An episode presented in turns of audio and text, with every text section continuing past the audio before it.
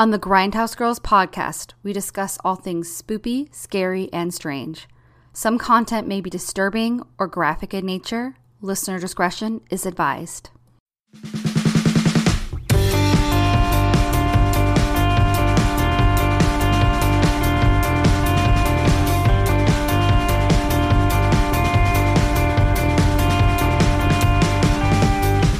Hello, Grindhouse Girls, friends, and fam. This week's movie all begins with two young men meeting in college. One was in an acting program, and the other was in a film program. Flash forward years later, and during a discussion, they start talking about making a movie. What they affectionately imagined as Fifty Shades of Grey, directed by the South Park guys. It all started with the idea of a purple envelope and a system that would connect people to commit adultery anonymously. They then started to research social networking, big data, and how something like this could come about from the basement of someone's home. After the research, they started writing their script out loud, improving things for acting out their script, and finding a general rhythm to their film as they wrote it. They then started crowdfunding through WeFunder and were able to make an incredible 300,000 in a week and a half, more than enough to fund their movie. After hiring their cast and crew, they then recorded their script and mixed it into a podcast where the cast and crew could reference it and understand the beats, delivery, and tone, thus allowing them to stay on track and on budget. It worked. Their film was shot in 17 and a half days on a $200,000 budget and then personally edited by one of the co-directors and writer himself over the course of 16 months. The guys? Jim Cummings and PJ McCabe. The film? The Beta Test, which is now streaming on Hulu. So sit back, do not get that envelope out of the trash. This is the Grindhouse Girls Podcast.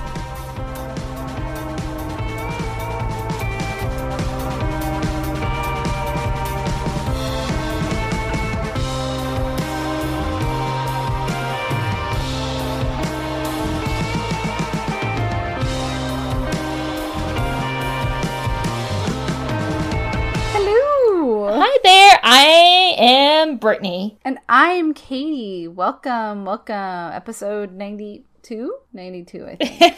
That's a lot of episodes. Tana's 90, which I was like, fuck. And then we have the Oscars episode. And then this episode, right? Nice. Yeah, that's right. How are you, Brett? I'm I'm okay. I've been sleepy. Like I don't know if it's this time change is killing me. I wake up and the sky's completely black and I'm like, what is life? so you know about that? This Senate, and I don't know how the House has voted, but they are trying to stop daylight savings time in 2023. And I'm like, I'm actually okay with it. Yeah, me too. Taylor was telling me about that. That's awesome. It's kicking my ass this week. Yeah, me It's too. It's been terrible. How have you been other than daylight savings? I'm okay. I actually like it's been kind of a weird couple weeks. I want to do a lot of social things, but literally everybody in my life is going on vacation because a lot of my friends either just planned this trip or a lot of people I know work in education and so they have spring breaks coming up and they're like, "Oh, we're going to go on spring break." And I'm like, "Uh." But it's given me a lot of time to watch movies. Yes. So, I actually actually ended up watching quite a few movies this weekend that I had been wanting to see, and that's been good. I'm really excited about the warmer weather. It's not even the warmer weather, it's longer sunshine. I actually like cold weather. It's the short days that bother me in winter. Seasonal depression is real, and I definitely get it. So, I'm definitely feeling a little perkier, a little happier Yeah. with the sunshine out, but it's also like the time change is kicking my ass. But that's good. Did you see anything good this week? Yeah, um, I don't know how. I feel like there's some weeks that I'm like I'm struggling to get our movie and maybe one other movie in on the week. this week I actually watched three other movies than our movie, and I was What- really what? yeah. So um, we did rent Scream 2022.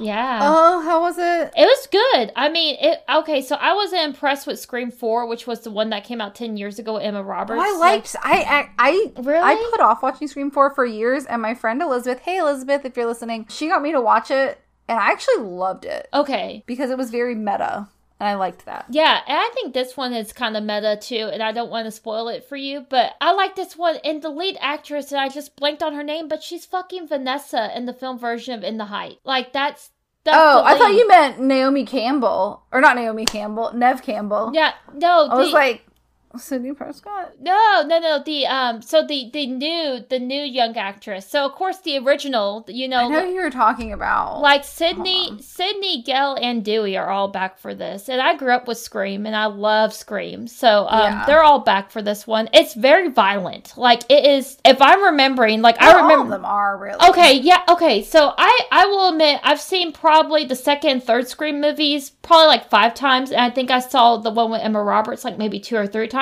I've seen the first Scream like mm, probably ten or twelve times. Yeah. This one was so violent. I was like, oh my god. There were scenes that I was like, oh my god.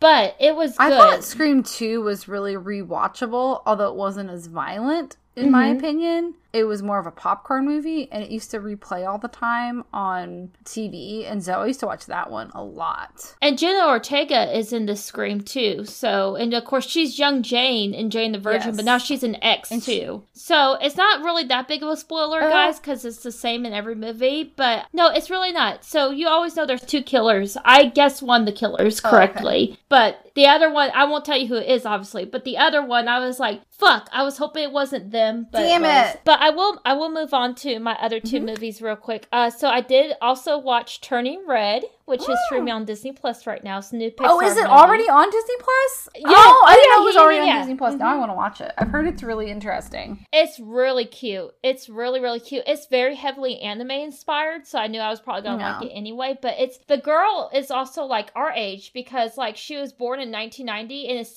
taking place in 2002. So I think it's gonna hit the nostalgia part for you and me Oh. in that respect because a lot of the stuff she's doing is stuff we were doing while we were growing And up. Sandra Oh's her mom, right? Mm-hmm. Yeah, I Love believe that is correct. Yeah, it's very touching. There is supposedly, I think, you know what's so weird is that I don't even think twice about these things, but there's a lot of allusions to menstruation. Yeah. because she is a young girl, and supposedly that has people up in arms, and I didn't even think twice about that when I was watching the movie. Yeah.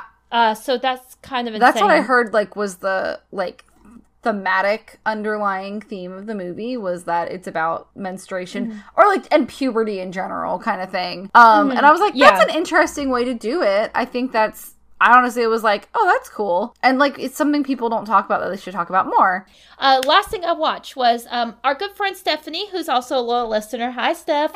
Um, uh, she invited me over to her house to watch Boondock Saints because St. Patty's Day is coming up. So I saw Boondock Saints for the first time. How yeah. did you li- what did you think? It was fun. I can see why it's a cult classic because there is like a lot of like funny moments and there's a lot of like good action Yeah. bits. I will say I felt like the story was a little not muddled. That's not the word I'm looking for. It's like uh you know the twist at the end? That felt like out of nowhere to me, Yes. to be honest. But like it wasn't a bad movie. And then of course Willem I was about to Dafoe ask, was amazing. how did He you feel was- about his character? He was fucking so weird in it. I love him. Also, don't you it. love that that is totally the meme that's been going around? The he's an interesting character. He's gay. He has a, an- a love of classical music. That I'm 99 Yes. percent sure it's his Boondock Saints character that he's describing. I might be wrong, but that character does listen to classical music as he's looking at crime scenes and is gay. So I'm like, I knew it, and all these people were like, "Who is he describing?" And I was like, "It's the Boondock Saints."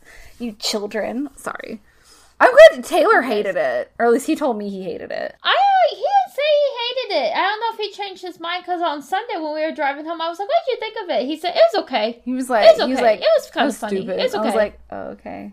And to be fair, I saw it when I was like a teenage girl, and I thought Sean Patrick Flanery and Walking Dead guy, fuck. He's Norman, Norman Reedus. I was like, Norman starts with an N. I was like, Walking Dead guy. Norman Normal, Norman Reedus. I thought they were very cute. I also thought Willem Dafoe was very cute. Honestly, I don't know. He he was like He's handsome. He's like a different type of handsome. But what did you watch? I'm sorry. So I actually ended up watching some TV shows I'd been needing to watch. I watched Peacemaker, the first four episodes. Yeah. Highly recommend. It's satirically hilarious and very violent. It's very violent. If you liked James Gunn's The Suicide Squad, then you'll love this. I'm a big I like James Gunn's comedy and his style. Like there's a lot of movies that he wrote the script to or had a hand in that I didn't know for years that I'm like, no wonder I like that shit. Like it's it's goofy, but there's actually like an underlying dramatic arc to the character, which I find very interesting, and I'm very impressed that John Cena can actually act. I think, I think he needs the right director, but he's doing a really, really impressive job. Um, there is some depth to that character, but also like on the surface, he's just an idiot asshole. Also, there is a choreographed dance as the opening, the opening credits, and um, it's I think the best opener since like The Office. I cannot. Ooh, except for maybe Cowboy Bebop.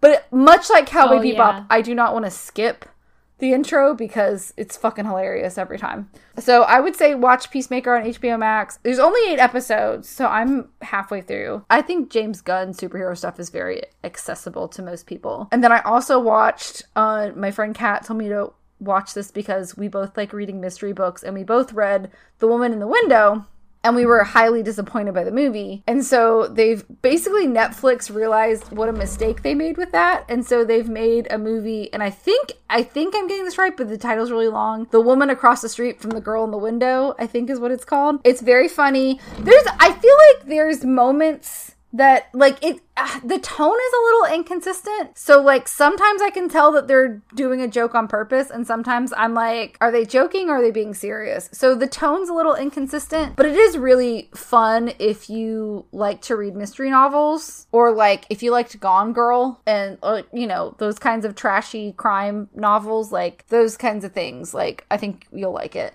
um have you seen it yet I haven't. I saw the trailer for it because I didn't know if it was like a SNL skit or something, but no, like it is like it's an actual it's, thing. It's almost the first the first couple episodes are more funny and then it sometimes gets serious, but then it it's like writing a line between being what it's making fun of and what it in a comedy. So like I don't know, like I wouldn't say it's like the best thing I've ever seen, but it is really entertaining and it's not super long.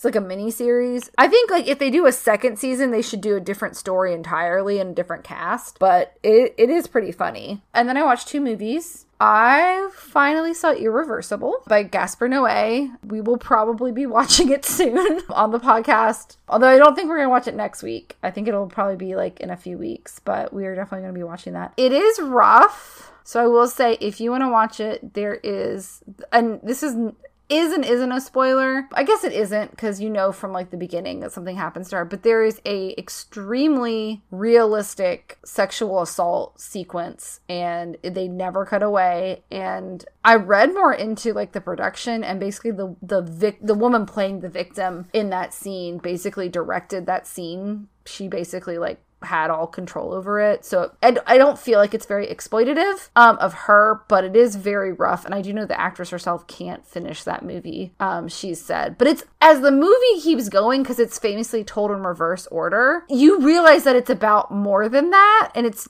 it, it's much more philosophical and it's much more a condemnation of sexual assault. I was trying to explain why I didn't feel it was exploitative to my parents. Hey, mom and dad, if you're listening. And for me, I feel like, and Gaspar Noé does like to shock people and does do things just to fuck with his audience. Like he has fun doing that. I don't feel like this is. I feel like sexual assault is something that happens to so many people and women especially.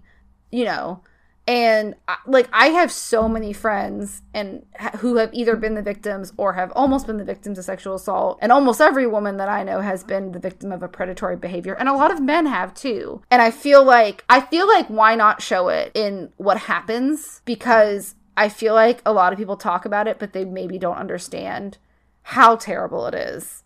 And like i don't think you necessarily need to see this movie but i can't get mad at them for showing it because you understand why the other people want to take revenge about how brutal it is and it's brutal. But i i and i did yell at the screen a couple times like oh my god please stop because it, it is a lot.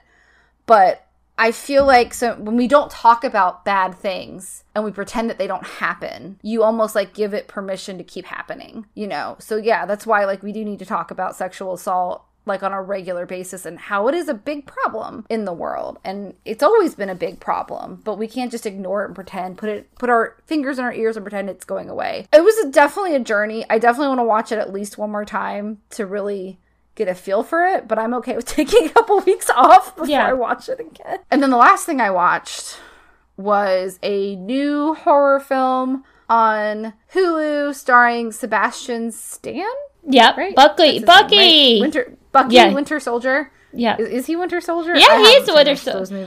Yes, he's the But Winter Soldier. he's very cute. Yes, he is very. I know he's. Bucky. He's a complete and total dirtbag in this movie, um, but a very Mm. charming dirtbag. It's called Fresh, and it's on Hulu right now. I really liked it. I actually rated it pretty high on Letterboxd, and then like thinking about it, it's a little bit of like a played out story, but I like the perspective and the tone because it's pretty like comedic. And I think probably if I had a weaker stomach, maybe it would gross me out, but it didn't really gross me out. It's kind of like remember, you know hard candy? Yeah. how like terrible things happen but you never really see them happening like the spoil- surgical scene Yeah. it's kind of like that kind of stuff like things happen off screen but they do show some stuff but it never gets like super gross but spoilers there's cannibalism in this movie and so mm. it's definitely not as hard to get through as raw and I liked it, but it's kind of about the horrors of dating, especially in the modern world. Like she goes out on a date with uh, Michael from Jane the Virgin, whose name is Chad, Oh, and he's a total douchebag. Oh, and he's like wearing a scarf, and the scarf gets it. He's like an asshole. And I mean, it's just Oh. like the first scene, but you know, she's tired of dating all of these terrible people on like Tinder and stuff. And so she meets a guy in a supermarket. He seems really charming, and then um, he takes a bite out of her love life. Mm. It is. It's a good like light watch that deals with cannibalism. But I mean, it wasn't like the. It was okay. Usually, like the straight to Hulu movies are very hit or miss. Like they're often not great. Like the horror ones. So like I was impressed on that level. But I wouldn't say it's a movie that is like brilliant, but it's cute. Oh, it's not cute. It's an it's a fun little horror movie. That's what I watched. You've watched a lot of interesting things, and I guess we'll just get ready to go on and hop right into the beta test. Yes. Yes. Yes, it's time for the beta test. So I can go ahead and I guess start us off with a little bit. We kind of got a little bit of the backstory in the intro, but once Yes. again, this is written and directed by two directors actually, Jim Cummings and PJ McCabe. Jim Cummings, of course, we covered already one of his films, The Wolf of Still Hollow, which was covered on our 35th episode. He wrote, directed, and starred in the 2018 movie Thunder Road, which was based on his 2016 short of the same name, which won the Short Film Grand Jury Prize at Sundance. Uh, he did Wolf of Snow Hollow. Uh, he also plays Sheriff Deputy uh, Pete McCabe in a flashback scene in the travesty that was Halloween Kills. I'm sorry, Jim, if you're listening, but that movie was not good. And I and I don't mean that like Jim, if you're listening, I I like you and I like you in Halloween Kills. I just did not Oh. like Halloween Kills. So Yeah.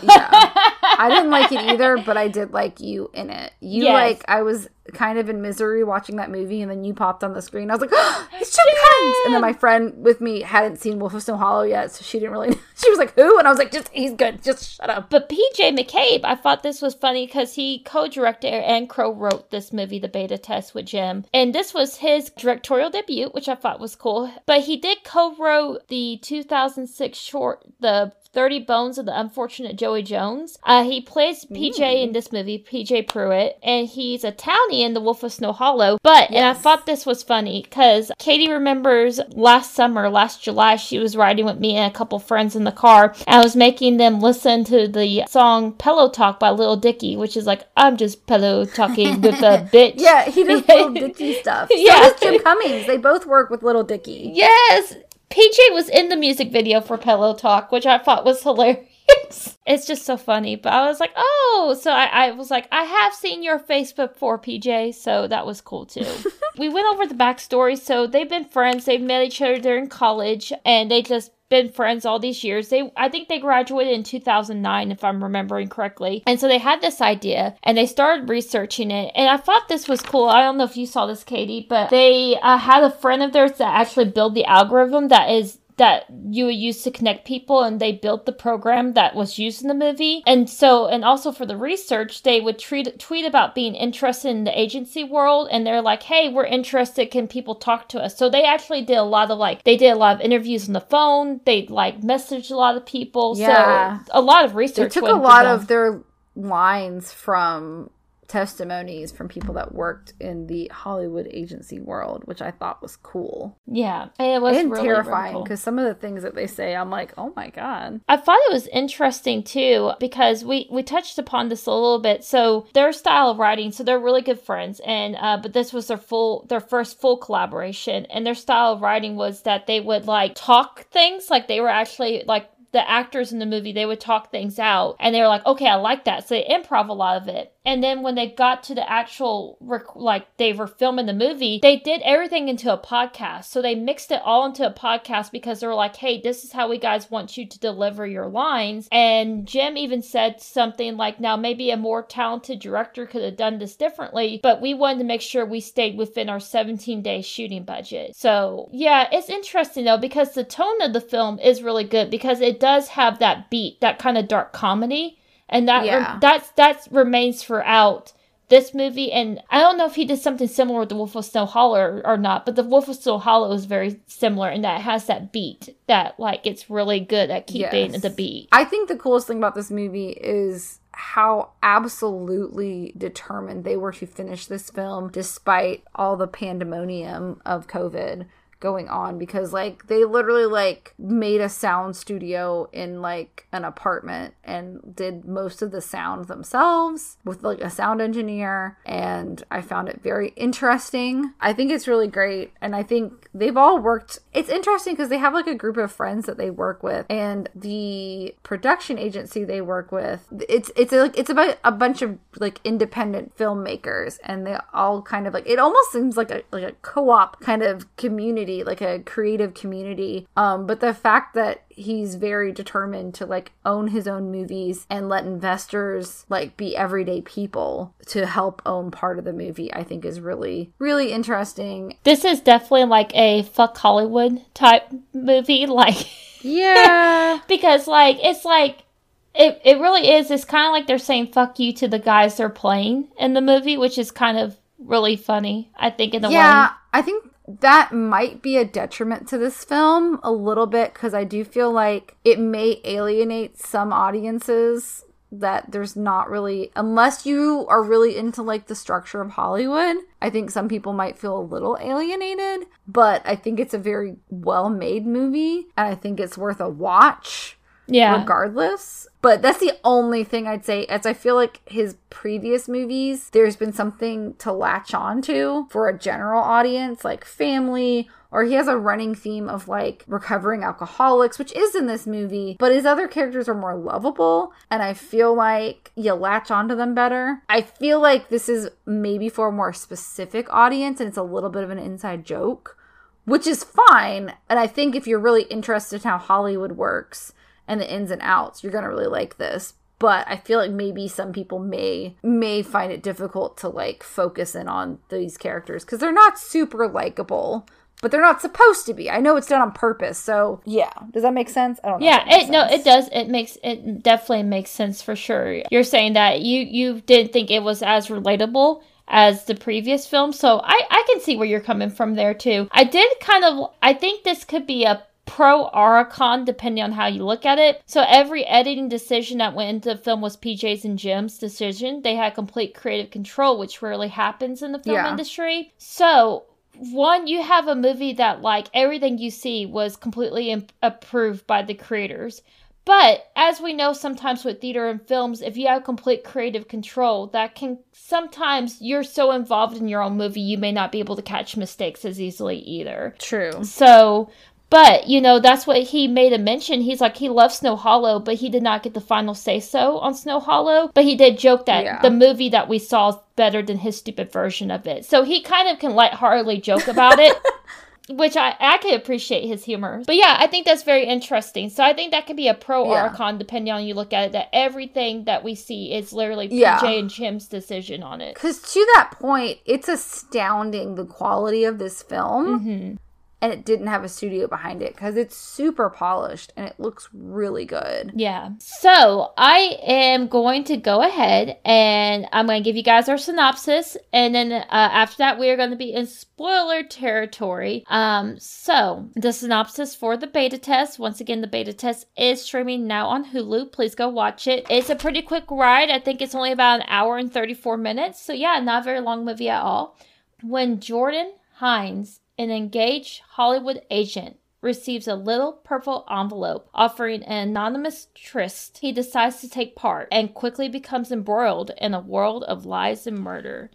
So, guys, that is the synopsis for the beta test. Um, and we are officially heading into the plot, which means we're about to get spoilers. So, please avert your eyes and don't listen if you don't want anything spoiled for this movie because we are now in spoiler territory. Yay! Yay! Spoilers! Spoilers! So, yeah, so we do open up on a shot of LA and a very pretty woman. She calls the police to tell them about a domestic dispute in her apartment building. Uh, she seems nervous and she starts to talk to her husband and she lies to them, lies to him about who she called. Now, I do want to say that this couple, Kristen Hillboy and Marlon Barr. Uh, they're good friends. Malin, yeah. Yeah, Malin. I'm sorry. Malin Bar, I think. Malin Barr. They're, they're good friends of Jim and PJ, and they're a couple in real life. Oh, Mhm. did you? I love the de- attention to detail where she tells the police he's hitting her Mm-hmm. because obviously she thinks that's as bad as it's going to get. But as we go on, Yeah, it's It it's worse. Ooh.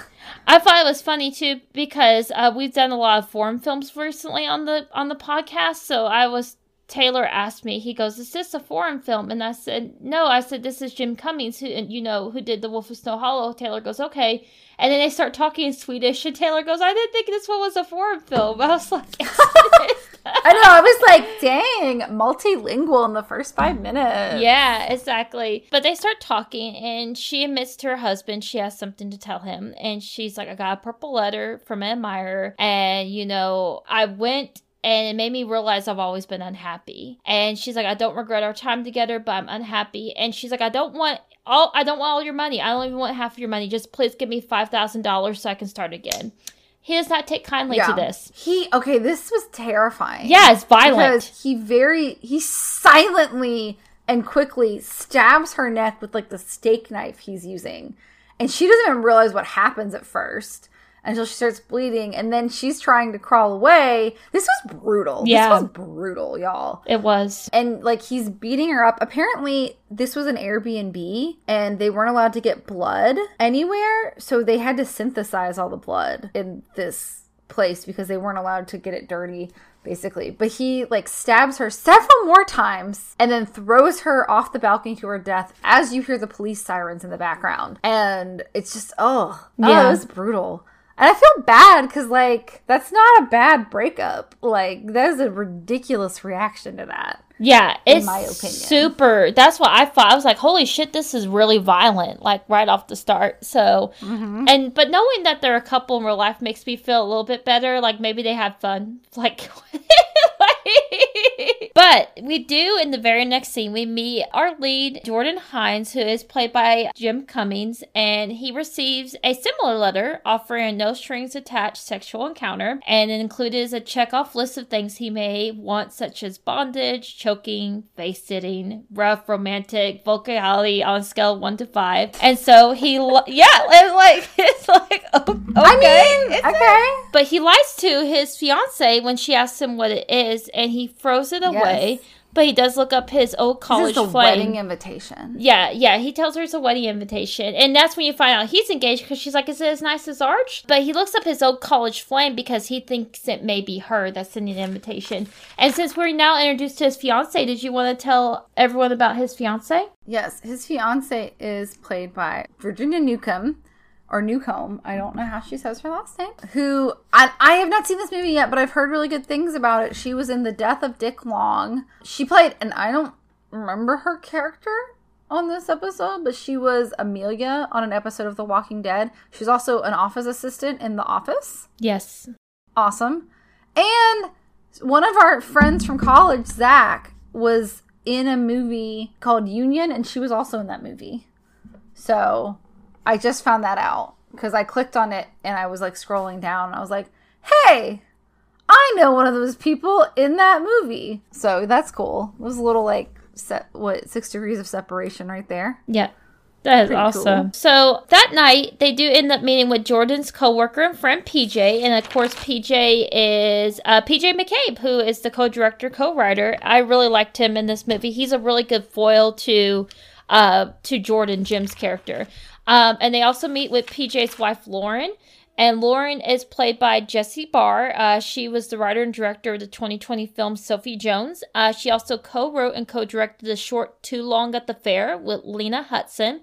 And she played Grace on seven episodes of Om City and was on an episode of Law and Order Special Victims Unit. So she's doing her own thing too.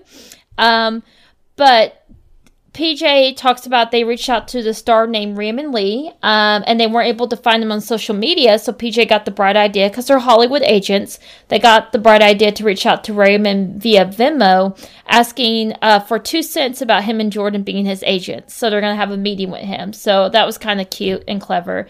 Um, but Lauren also tells a story about her friend who's a flight attendant and the flight attendant tells a story about this beautiful young couple and this woman collapses getting off the plane and it's later revealed that her husband stabbed her with a champagne bottle during an argument on the flight. But since image is everything in their careers they don't uh, want to, anyone to know about it. So it's very interesting because the first time i watched this movie i was just like oh she's telling a story. But of course second time watching this movie there's that little tidbit of like, oh shit, probably another person who got the envelope and was making some kind of confection. So Jordan tries to get into his normal routine, but he's constantly thinking about that envelope. And he even starts having these nightmares where women aggressively like scream and come onto him from across the restaurant. And that night he digs for the trash and decides to find an envelope. So he does decide, he's like, mm, I'm interested in this envelope. He goes to work at APE as an agent for that talent agency and he enthusiastically checks off the face sitting thing. In fact, he checks off the face sitting thing three times. So he's very enthusiastic about the face sitting possibility. Uh, but Jacqueline, his assistant, walks in to tell him that the China team is here, and I didn't know if you want to, if you had anything about Jacqueline. Oh, I did. I actually saved her for a little later on. But she was in Thunder Road and a show called The Astronaut Wives Club. And Oh. she's done a lot of short films as well. Nice. So I like Jacqueline. She's funny. She's great. I want to see her do more stuff. I think she did a really great job. I think so too. But she takes because she's like the China team is here. Um, Raymond and his wife Lauren, which Raymond, if you want to tell, I feel like you're you're handling the actors. I have Raymond down. Raymond is Wilky Lau, I think is how you say his last name, L A U. And he's in the upcoming series, The Staircase, based on the documentary series, The Staircase. He's also been on Station 19 and Arrested Development, y'all. Nice. But Jacqueline takes the invite and she puts in the mail. And, uh, you know, and at this point, it's like, well, shit, like, there's no, Jordan can't change his mind now because his assistant just put in the mail. Which there is a little line I love here because he Yeah. goes in and he's like, you know, Lauren Raymond's wife is talking about coffee, and he's like, I can't have coffee. And she's like, why? And he's like, because I have an ulcer. And, and she's like, ulcer? It's like, it's open sore on my insides. It may kill me. Like, it's just like the comedic beats are so, Yeah. like, great. It's it's fucking hilarious. it is really funny. And also, you know something about him by saying he has an ulcer because he's obviously very stressed out. Yeah. And he says he loves his job. But if you love your job and if you're happy in your job, you probably aren't going to feel like you have an ulcer. I mean, I'm just saying. By the way, uh, Leah or Laya Yan plays Laura. And she was also in Vox Lux, which I haven't watched yet. And she's a character in Iron Fist, which gotta say, watched a couple episodes, was not impressed by Iron Fist, but I don't remember her character, so it's definitely not her fault. Yeah. And she also was a crew member in The Farewell, which is a movie that I have been meaning to watch. Oh, yeah. Well, and I haven't watched it. well, But it looks really good. Yeah. So he does start to like, he's kind of like, oh shit. So he goes to stake out the hotel and someone starts throwing out sh- shit out their window and onto the Tesla. He's like, um, I'm leasing this. But he goes home and he finds And then they just card. stop, which is Yeah. very creepy. It is very creepy. I think it was like someone fighting though, because it sounds like a woman yelling and like throwing shit out. Yeah, no, I think it's another person finding out about their spouse. Oh yeah, that's right, because that happens multiple like times. the second time. I watched it, I was like, and I kind of skimmed through the second time watching it. Um, but I was like, oh, there's a lot of like little fights that happen in Yeah. the background. And It's almost like it's almost like the beginning of Shaun of the Dead when there's just a couple zombies around and you don't really notice them. It's kind of like that, where like there's just people fighting and you're like, huh, that's weird. And it's funny, it's integrated into the script, but it's also like, oh, like when you watch it a second time, you're like, oh my god, Yeah. like it's it's an epidemic, y'all. it makes more sense definitely the second time. Um, but he goes home and he finds the key card to the hotel in a second purple envelope. And then he goes to a house party because he's trying to impress Raymond, who's holding a silent auction. And Raymond grabs his dick, which Yeah. I, I instantly felt bad for Jordan because he has to put on this persona like everything's okay. Yeah. Well, it reminded me a lot of both Brendan Fraser and Terry Crews's sexual assault instances because both of them have said that like that basically happened to them. And you know, in Brendan Fraser's case, he basically got blacklisted in Hollywood for it. And like Terry Crews, like people were like laughing at him, like, "Oh, you're such a big man. Why would you be upset that someone grabbed your dick?" And I'm like, "Cause it's his dick. I would be upset if someone grabbed my tits." without like asking my permission. It's terrible. But like people think it's funny and people get away with that shit. And so there's definitely like allusions to real life things throughout this movie. And they pretty much wove it pretty intricately, which is kind of sad because that means like Hollywood is just like that. Yeah, it is sad because literally at one point he's talking to Raymond because Raymond's not paying attention. He buys a ten thousand dollar painting to impress mm-hmm. Raymond, and Raymond could care the fuck less.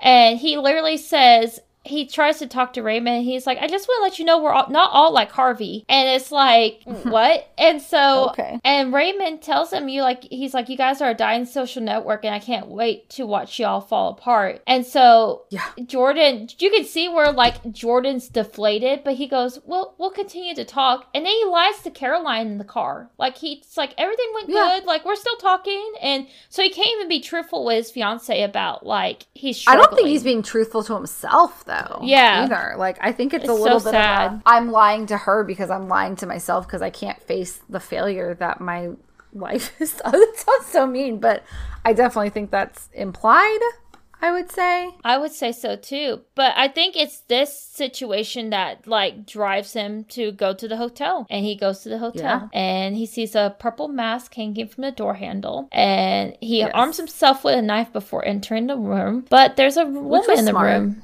Yeah, it is smart. Yeah, because he doesn't know what the hell's going to happen. Uh, but there's a woman in the room and she's wearing a mask as well. And I noticed this the second time. She's also wearing a ring on her left hand. We're all in the same boat. Yeah, they start to kiss though. She goes down on him. She sits on his face, and they they have a really fucking hot afternoon. Um, I will give it to him. So like, and he gets a boost of confidence from this. It does. There's like a montage of him just like energy. We're so excited. He keeps saying, "I'm excited. We're excited." Yes, and he does catch a glimpse of the woman as he leaves. So he doesn't really see her fully, but he captures a glimpse. So I did tell Katie I wanted to talk a little bit because I'm highly impressed with Jim and PJ for this. So this was Jim's first time shooting a sex scene, and they did hire an inti- intimacy coordinator, um, which is amazing. So for you guys who don't know, an intimacy coordinator is a staff member who basically has the well-being the actors who participate in sex scenes or other intimate scenes. Like that's basically what they do. They co-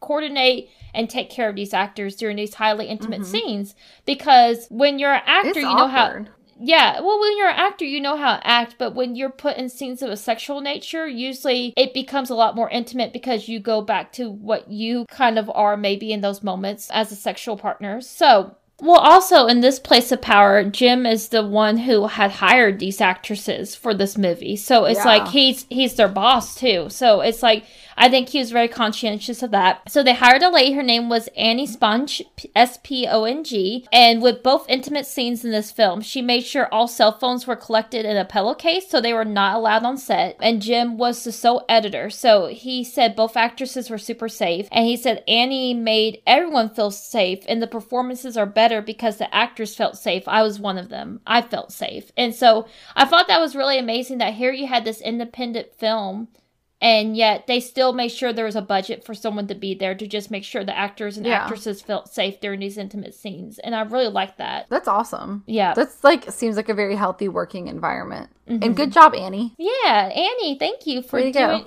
thank you for making your actresses and your actor both feel really good and safe. And that's the other thing Especially I because like. there's so much stuff going on right now about like euphoria and how uncomfortable some of the actresses have been feeling. Oh, And like they they have they've reached out to the director and he's been receptive apparently. But like I do feel like that should be like a common occurrence when you're doing scenes like that because why wouldn't you have someone for Yeah. the health and safety and well-being of your actors, you know? Exactly. So and also just make sure that no one else is being a creep and trying to record things when your actors are at their most vulnerable too. But yeah, I thought that was really really cool and it made me really appreciate this movie even more hearing that. But yeah, he has a boost That's of cool. he has a boost of confidence and later during a conversation with Jacqueline, she asks if he she asks him if she can put her in touch with the investment firm um, because he's like, What do you want, Jacqueline? Like, let's stop pretending. Just tell me what you want. And so afterwards, he imagines she says, You're in good mood. Did your wife sit on your face? And he's like, What? yeah, this morning, yeah. And he goes, "What?" And she's like, "Did you did you wake up on the right side of the bed? It's it's a it's an expression, and it's Oh my goodness. And I I love it. And then right before uh he kicks her out because obviously he he thinks he's heard what he he thinks he's heard, and she's like, "Oh, by Yeah. the way, the company wants to know about ten thousand dollar charge in the company credit card." and he just like still like, like, oh, I'll take care of it. he goes, uh, "Go, mm, go." So, but Yeah. he he he he sits and he mulls on it, and it's really funny because he's like working out Oh the shit, God. and he's like, "She definitely said it. She definitely said it." So he confronts her on it, and she's like, "What the hell did you think I said?" Which is when he goes off on her, and I think that's the thing you were referencing, Katie, that that's actually a real conversation that would happen. that people had where he like blames her when she's like well what did you think i said and he's like well i can't say it because of the environment that we are now into which it's like um okay it's because he doesn't want to get sued for sexual harassment. But it's like if you can't say it then she probably didn't say it to her. And he just goes off on this poor girl. And of course she works in a cubicle. So not only is there a coworker in her cubicle shredding paper during this but like everyone else can hear this. And he like acts like it's her fault and gaslights her. It's Yeah. really fucking shitty. And she just kind of takes it which is i felt very like uh, akin to poor jacqueline because i'm like we've all been at a thankless job Yeah. where some asshole has yelled at you about something whether it was a customer or a superior and you were just like why the fuck are you taking it out on me you Yeah. know like i there's nothing i can there's nothing i hate worse about work when like someone tells me one thing and then i'm like okay and then like a problem arises and so i'm honest and i'm like well so i was told this and then the person comes back is like i didn't say that and i'm like you're fucking gaslighting me and that's really stupid because you didn't do your job properly like and it's affecting my job and i'm i'm not trying to throw anyone under the bus, but when you tell me one thing and then you pretend that that's not what you said in the first place, it's like, don't you fucking do that. It's okay. Yeah. Do you want Like, we've tell? all been there. yeah, we've all been there for sure. Do you want to tell him what happens next when he goes back to the hotel? Oh, yeah, he tries to intimidate the hotel staff to tell him, like, who made the reservation. And because now he's convinced that it's going to get out. And I thought this was a really good choice because, like, he starts out with one story and then he keeps, like, adding things in that doesn't need to be part. He's like, I'm about to get married and blah blah blah. And like just like sneak it's like his his guilt is like sneaking things into his conversation. Of course they're like, dude and he's like tries to tell them he's a cop and they're like, obviously you're not a cop and we can't give out that information. Have a great day. And then like he does all this kinds of stuff. Like he and I I probably I did a less detailed plot summary, but like he gets increasingly suspicious. Yeah. And he also, like, Caroline's starting to realize, like, are you okay? What's wrong? Like, do you need. And she says something, like, I think is really important to know about Jordan's personality is that she's like, well, isn't PJ one of your actual friends? Why don't you talk to him? Which I think is a smart thing because a lot of times, like, sometimes partners are afraid to talk about stuff with their partner directly. I know a lot of men who don't have a lot of male friends. Yeah. And it's like, and I'm not saying you have to have male friends, you have to have female friends, or they don't have friends outside of a relationship. Yeah. And I see a lot of relationships struggle because of that because you do need a confidant. If if nothing else to say then I love my husband or I love my wife. You need relationships outside of your relationship, friendships. Yeah. And so she's like, You have an actual friend. Because obviously, most of his friendships are very fake because he's a very fake person. Yeah. And he does. He confides in PJ, who's like, What the fuck? You're ki-" like, he thinks he's joking. And he's like, Oh, wait, no, this actually happened? Holy fucking shit. And he starts drink. Wait, is this when he starts yeah, he starts again? drinking because he orders a club Yeah. soda at the restaurant. A vodka soda, I think. Right? It- Or does he just start. I, I put down club, but it, it well, but it was it had to have alcohol in it because PJ goes okay, like PJ's surprised that Yeah. he's drinking again. And he's also vaping again. Yeah, he's stressed oh out. my so God. he's vaping and he's which I don't vaping like I'd rather people vape than smoke, but I don't. Oh, it's just but I'm you can tell you can tell it's comedic though, like the way he does it. It's like, Yes, it's funny. it's like That's I, why I'm like I'm like it's not a great habit to have. Also, when he asks, he's it's PJ's vape too. It's not even his own vape. It's PJ's vape. That he's like, remember that thing that I used to do, but I don't do anymore. Do you still have that? And he's like, yeah, dude, it's a vape. Yeah. Meanwhile, too, we see Raymond's wife, uh, Laura, gets into a fight with him over his cheating Yep. because she finds out about the cheating before she shoots him to death in their driveway. Yeah, and instead of like telling her like, "Hey," he says, "Calm down," but instead of having discussion with her, he's like, "I don't have time for this." I'm like, "Oh my god!" Like you cheated on her and you don't have time for this, but you better make fucking time. But it's okay. She shoots him and then calls her lawyer and tells Yeah. them what happened. Yeah. She's like, "Hey, I just shot Raymond," and her gardeners are right there. And then we go back to Jordan because Jordan decides he's like, he goes to his apartment complex and he's like, I need the security f- footage. And he threatens them that he'll pay for someone to, like, he changes his tune so many times. yeah, oh, He's like, I'm a cop. My friend was murdered. I was robbed. My fiance is distraught. I'm like, what? Which one is it, man? I just love that he threatens them by saying, I'm to pay someone to basically, like, do, like, bomb reviews, like, one star reviews. And so, but Yes. they, they let him, they let him see the footage after that. They're like, he's like, I will ruin you guys. And they let him go and see the uh, camera security footage. And so he sees the mail courier and he threatens him not to deliver mail to his apartment complex. And the man's like, I, I just work for an app. And Jordan grabs a random purple envelope and goes to the address and doesn't notice that there's a yellow envelope with his name on it that fell out. So he goes to the house with the address and asks for a Louise Rafferty, where he finds out the lady on the envelope is dead and the house is hosting her funeral. And it's implied that the man who answered the door is her husband and killed her. So Yeah. It's very, and then he makes like, and then this other girl comes in the door and he's like, "Oh, this man's looking for his dog," and I was like, "Oh my god, like, like- that's some kind of inside job shit." Which this movie started giving me like Under the Silver Lake vibes. yeah, yeah, I agree with that. like yeah. a lot. It wasn't as complicated as Under the Silver Lake,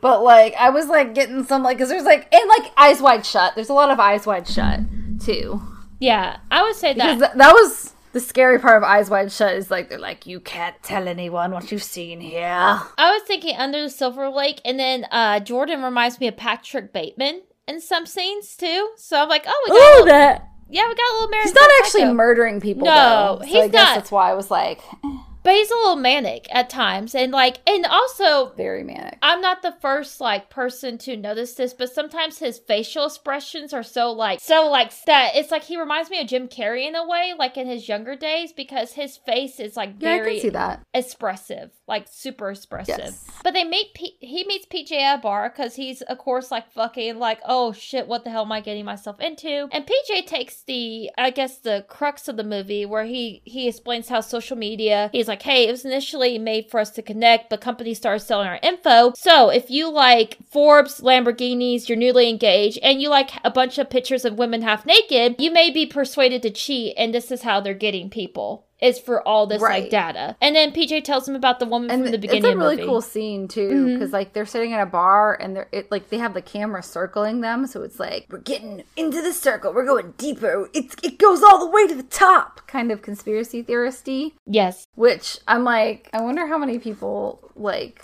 from conspiracy theorists like this is how they tried to convince their buddy that the water was turning the frogs gay or something like that. I'm sorry that's the Yeah. stupidest conspiracy theory. I don't want to say anything serious to make anyone upset but that's the funniest thing i've ever fucking heard No, it, it is funny. But yeah, so, but this shit is real now. And so Jordan calls up his old college flame, Lisa, and he tries to get her to subtly admit that she was the woman in the hotel room. But she, because she added him on LinkedIn, and PJ even said that. He's like, could this be somebody that was trying to ruin the marriage? And she's like, I don't know what you're asking me. And so I love this scene too. He gets so frustrated after he gets Yeah. off the phone with Laura. He gets frustrated and he throws something through the window and breaks his window in his office. And little Jacqueline just pops her head up over the cubicle. And he's like, per- perfect timing, Jacqueline. Yeah, I'm going to pay for it. I'm going to pay for it. Like,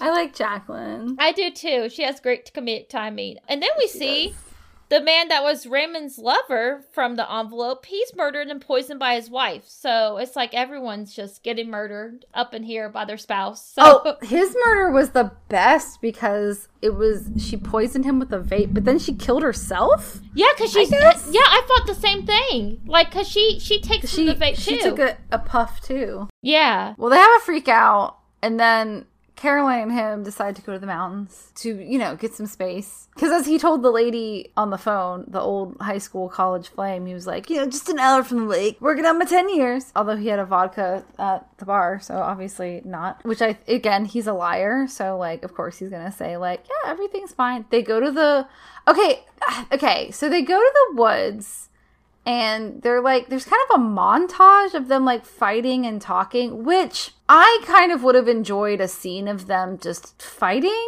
in my Yeah. opinion. Like because i think they're both really good performers. And like caroline says a really good line about like i'm your fiance fucking engage with me because she's like you have all these fake relationships. I'm not a fake relationship. You need to actually talk to me and not make up some stupid line you know, what the fuck is going on with you? And they're like fighting, and they eventually make up and basically have really animalistic sex in front of the fire. And it's filmed very differently because, like, sometimes it's filmed like vertically and sometimes it's horizontally. And I thought that was like an interesting bit. But like, they start like breathing and screaming at each other, like in his fantasies at the beginning. yeah. So I was like, oh, maybe she is his perfect match then. And they seem great. Everything seems fine. Like it's getting better.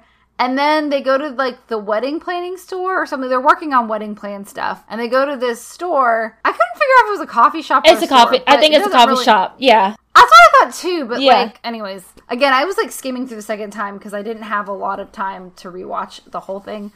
But so there's this woman sitting there, and he is 99% sure it's the woman from his anonymous excursion. And so he's like, Don't I know you? And he's like being really insistent on getting her name. And she's with other people, and they're like, Do we need to leave? And Caroline, eh, he's like, Hey, honey, will you wait in the car? And she's like, You can tell she's like fucking over this bullshit. They just went through a whole fucking weekend of getting back together and dealing with their shit and then he's still to be an asshole and he eventually can't get the woman to admit that she's you know who she is and so he goes outside and caroline's left him by himself which frankly he deserved at this point yeah and he calls PJ, and PJ and his wife are like, "Daddy needs to set boundaries." They have their kid with them, Yeah, and they're like, "Oh, really cute. Daddy's an idiot because Daddy needs to set boundaries." And he has basically he goes off to the printer that printed the envelopes, pretends to be a federal officer, and he calls PJ and tells him like, "Hey, if you don't hear from me by seven, like call the cops. I'm dead or something like that." Like Katie said, he finds the envelope company that the purple envelopes come from, and he pretends to be a private investigator to get info on the guy that bought the envelopes, and he's able to search and find the address of Johnny PayPal. So he, after asking where the apartment is, he steals a hammer from a handyman and he sneaks into the building. He then attacks. I actually love this scene. I love the music playing during this scene because it's like this is very like eerie. a super creepy scene. Yeah. it looks awesome. It does. Creepy. The colors because he's wearing like a mask with like pink breathing apparatus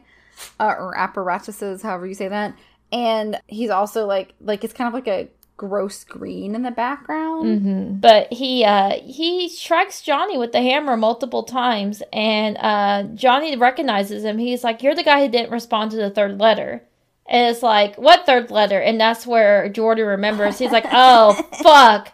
So first letter is the intro, second letter is the room key, and third letter is the one that connects you to your person for a fee. And For so the low, low price of five thousand dollars. a low price of five thousand dollars to be connected to your sexual soulmate, I guess we can say. So Johnny is like, Yeah. I'll connect you guys, but instead he sends more letters out. And so someone opens their garage door to the apartment. He's like, call 911. And I love this because Jim Cummings loves public freakouts. That's like his thing in his movies. Yeah. He says they're very American. So it's like you're waiting for the freakout to happen. And then this is what Jordan totally has his fucking freakout and mental breakdown. Jordan returns to his apartment and he's about to burn all the evidence in his parking garage when he sees Caroline and he admits to everything. Drinking again, nicotine addiction, his teeth are mm-hmm. fucked. He's like, I s- everybody still wants to be Harvey. And then, like my other favorite line, I met the Phantom of the, I met the Phantom of the Opera, I met the Phantom of the Opera. and beat him with a hammer. and so it's like having like a complete breakdown. And he sees Caroline holding scissors and he tells her to do it. And that's what we're thinking as the audience. We keep seeing these people kill their spouses. So we're thinking like, Oh, oh, shit. shit. he's done for. And instead she says she forgives him. Because it is highly implied that she also had a sexual encounter. And she's like, I'm cool with it because I did it too. So they are actually each other's perfect soulmates, sex mates, whatever, because they both cheated on each other. But they Yes. decide to run away together. Um, and she holds her stomach at one point, which is it's implied she's pregnant either by Jordan or someone else. And they have they meet at a little diner, and as they're leaving, Jordan gets the bill, and the waitress puts her number on it with a dark heart. Yeah. But he also doesn't take the bait. Yeah, So maybe they're going to try to be faithful to each other. You know, yeah. I don't know. But then, like, they're also reading, like, the newspaper, and, like, eight more people have been killed. Yeah, It's a fucking epidemic because he's, like, doing this to thousands of people. Which, okay, here's the thing. Okay, we're going to go into pros and cons. yes, I feel like it's a little unbelievable that everybody would just kill their spouse because of adultery. Like, maybe it's just because it's Hollywood and the stakes are high. I feel like it's weird that they're all reacting the same way, you know? Yeah, and I feel like I can agree with that a little bit. I, I think maybe it's like if there's hundreds of thousands, so maybe eight isn't a whole lot. I hate to say it that way because it's still eight dead people, but he's also Well, tar- that's eight new ones that day. yeah, but he's also she's tar- she's That's a lot. yeah, she's he's also targeting rich people though, and it's like I don't know if it's saying that maybe they're more likely to get away with the murder. Or what's Maybe. going on there? Because he is targeting specifically people who have money. Did you have like pros and cons? I did. So, uh, I the pros. I think the urgency and the tone of the movie was really good. So, I I'm a sucker. It's not that I don't like movies that are two or three hour movies, but I love a movie that can get its shit done in like an hour and a half. So this one's an hour and thirty four minutes, and I felt like it it kept it was interesting throughout. So I didn't feel like my attention wavered, and the tone was darkly comedic. Enjoyed the cast's performance, um, especially Jim and PJ because PJ was a really good foil to Jim. My cons, and the first one is really stupid. So they are literally in the mountains when they go to their little retreat. They are literally at the beginning of the movie, they're two months out from their wedding. And at that point, they're like less than Yeah. six weeks out and they're looking at wedding venues. I'm like, gentlemen, gentlemen, I know for a fact PJ's Yeah. married. And I'm like, we cannot plan a wedding that fast. And six days before the wedding is when they're in the coffin shop meeting with the wedding planner. I don't even care if it's a day of planner. You did not meet the day of planner even six days before. So I'm like, in what world are you guys planning a wedding that fast? Not all the money in the world. If something's already booked up, it's gonna help you. Like, so I thought that was like, it's a very little nitpicky thing, but it's the one thing that I'm like, I guess two men really did write this. I also feel like yeah, the timing was a little weird. Yeah, and I feel like it spread itself a little too thin. Like this, the the beginning was really really solid, and then getting into the second half, it Mhm. felt like the madness. It just like I felt like part of the story kind of was almost collapsing on itself a little bit. And then maybe Yeah. you could tell me about this. There's weird scenes of a building looking like it's exploding, and I'm like, I felt like there was something earlier in the movie that that was an allusion to like this building will collapse one day.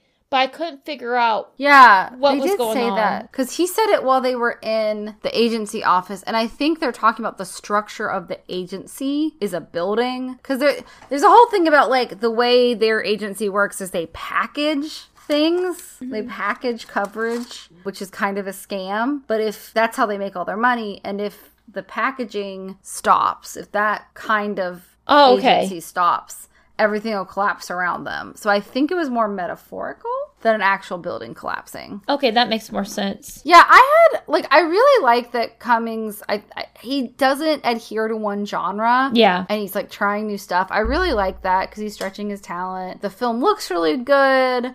The gore was very shocking in the beginning. I like that they weren't afraid to make their characters unlikable. But then on the flip side, I didn't really connect with any of their characters. And it kind of like took me out of the movie whereas I definitely connected with characters in The Wolf of Snow Hollow. So I feel like I like that's a little weak point to it, but it is genuinely there's some really funny moments in this. I do think the montages were a little unnecessary. Like I got the part after the affair part, but the one with him and Caroline like montaging their weekend together. Yeah. I kind of feel like we could have just like had a scene of them fighting and because they're both really strong actors, I think they could have held their own. He had a lot of montages I feel like in The Wolf of Snow Hollow too. Yeah. So maybe it's just something he visually likes to do. I just thought the beginning montage was good, the second montage was kind of unnecessary because I think her line with like I'm your fiance fucking engage with me. I would have liked to see the lead up to that conversation, but we kind of came in the middle of that fight. Mm-hmm. And I don't know if it was because maybe they improvised a lot of that conversation, so maybe they just kind of took the best parts from the improvisation. Yeah. Maybe. And see, I thought maybe it. I thought maybe it was like we're in Jordan's head, where it's like he hears her say that, but he's not focused on her. Like she's the afterthought and the drama he's caught up in. So I get what you're saying, Yeah. though. It would have been more interesting to expound upon that conversation than the montage style. But I understand what it was is that you're caught up in the frenzy of what's going on in Jordan's head. Because there's literally even a scene where he sees Caroline smoking a cigarette in that montage, and he's like, like it's like he's shocked that she's smoking a cigarette, but he doesn't even say anything or talk to her about it. Yeah. Do you have a Grindhouse C rating and a 1 out of 10 rating? I do. I give it a 6.5 out of 10 because I really think it's a solid movie. I didn't have a lot of rewatchability for me, but that's just me. But I think it's really well made and I want them to keep making movies. So I think it's really good. I was just missing that heart, that hook. But I did have a Grindhouse Girls rating. Um, I just have one this week because I don't know, this is what I thought of. Uh, rated B for blindfolds, blowjobs, and beta males. Nice. Because they're both definitely beta males, in my opinion. They're trying to be alphas. No, I like it. I like it. I rated it a little higher. I went with a 7.5. There's a lot I liked about this movie. I thought the comedic timing was really good. I thought the acting was good. I like the genre blending that you mentioned. I'm really excited to see what they do next. And I, I really liked it the first time I watched it. It's just, I don't, I like the movie. Like you said, I think I could, I don't know if I could just recommend it to anybody. And I don't know Yeah. if it's in the upper echelon of something I would watch over. And I think there's a rewatchability factor there because I rewatched it again for the podcast and didn't hate it. I just don't see myself rewatching it like five, ten times. But it does have me very interested to see their next movies, the Victorian horror film and David Tonight. I did not have a Grindhouse Girl rating, and the only reason I did it is because I get really fixated on things. Anyone who knows me knows that's my personality. So I kept thinking you for ulcer, but I couldn't find something else that goes with ulcer. Yeah.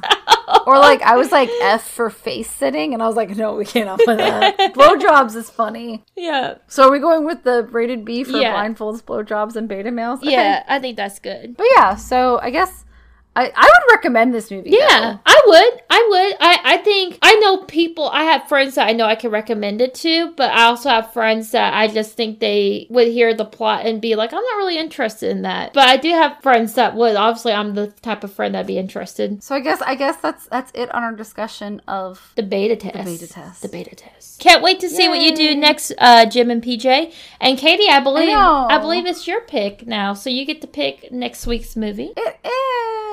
Yes. Okay, so obviously like Irreversible was on the table, but then I saw that on HBO Max, a movie that used to just be on the Criterion channel, so only people like me, pretentious assholes. I'm just kidding. Um, am I? I don't know.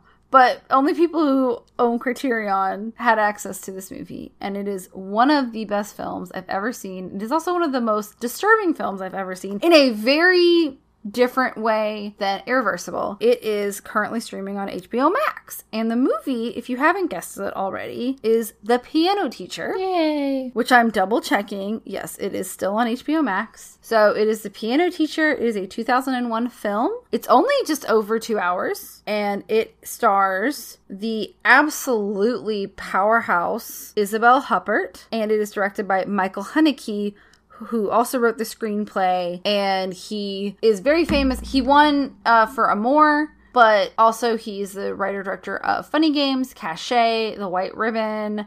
But the piano teacher won the Palme d'Or, won Best Actress and Best Actor, and I think Best Director too. It swept Cannes when it came on the scene, and then it was nominated for absolutely no Oscars just like to town. We're all really excited about the piano yes. teacher. I'm really excited to see it. I'm excited. But I know we we gotta start saying our good nights and wrapping up because tomorrow's gonna come very early. so Yes, I know. Oh my god. I don't I mean, I love work, but I'm so tired. Yeah.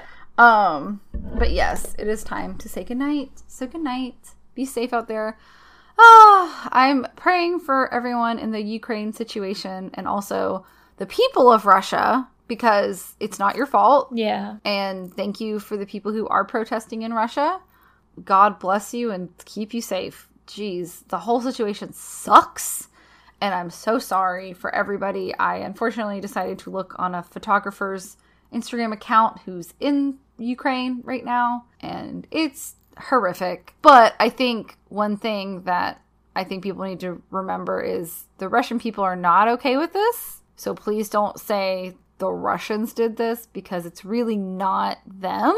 It's their government. And I think sometimes we forget just because a government's doing something doesn't mean you should blame that ethnicity or that country for the issues because it's not really about that. It's about political stuff and it sucks. And um yeah, so take times to enjoy the little things in life and hold hold hold your loved ones and your fur babies tight and be kind to one another. Wash your hands, take your vitamins, try to do one happy thing a day. Watch movies that you've been putting off forever because you never know when they'll go off streaming and then you'll have to wait five years to watch The Piano Teacher until it finally comes on HBO Max. Yep. Be good to one another and know that we are very thankful for you. We love you guys very much. You guys are amazing. You're the reason we're here. And uh, thank you, Brett, for being amazing. Thank you, Ryan, for being amazing. Thank you, Gizmo, and all the fur babies. Oh, is Tyrion there? Yeah. Hey, Tyrion. Thank you, Tyrion. You know, he's just a white blob of fur. It's cute. Um, we love you guys, and thank you for listening.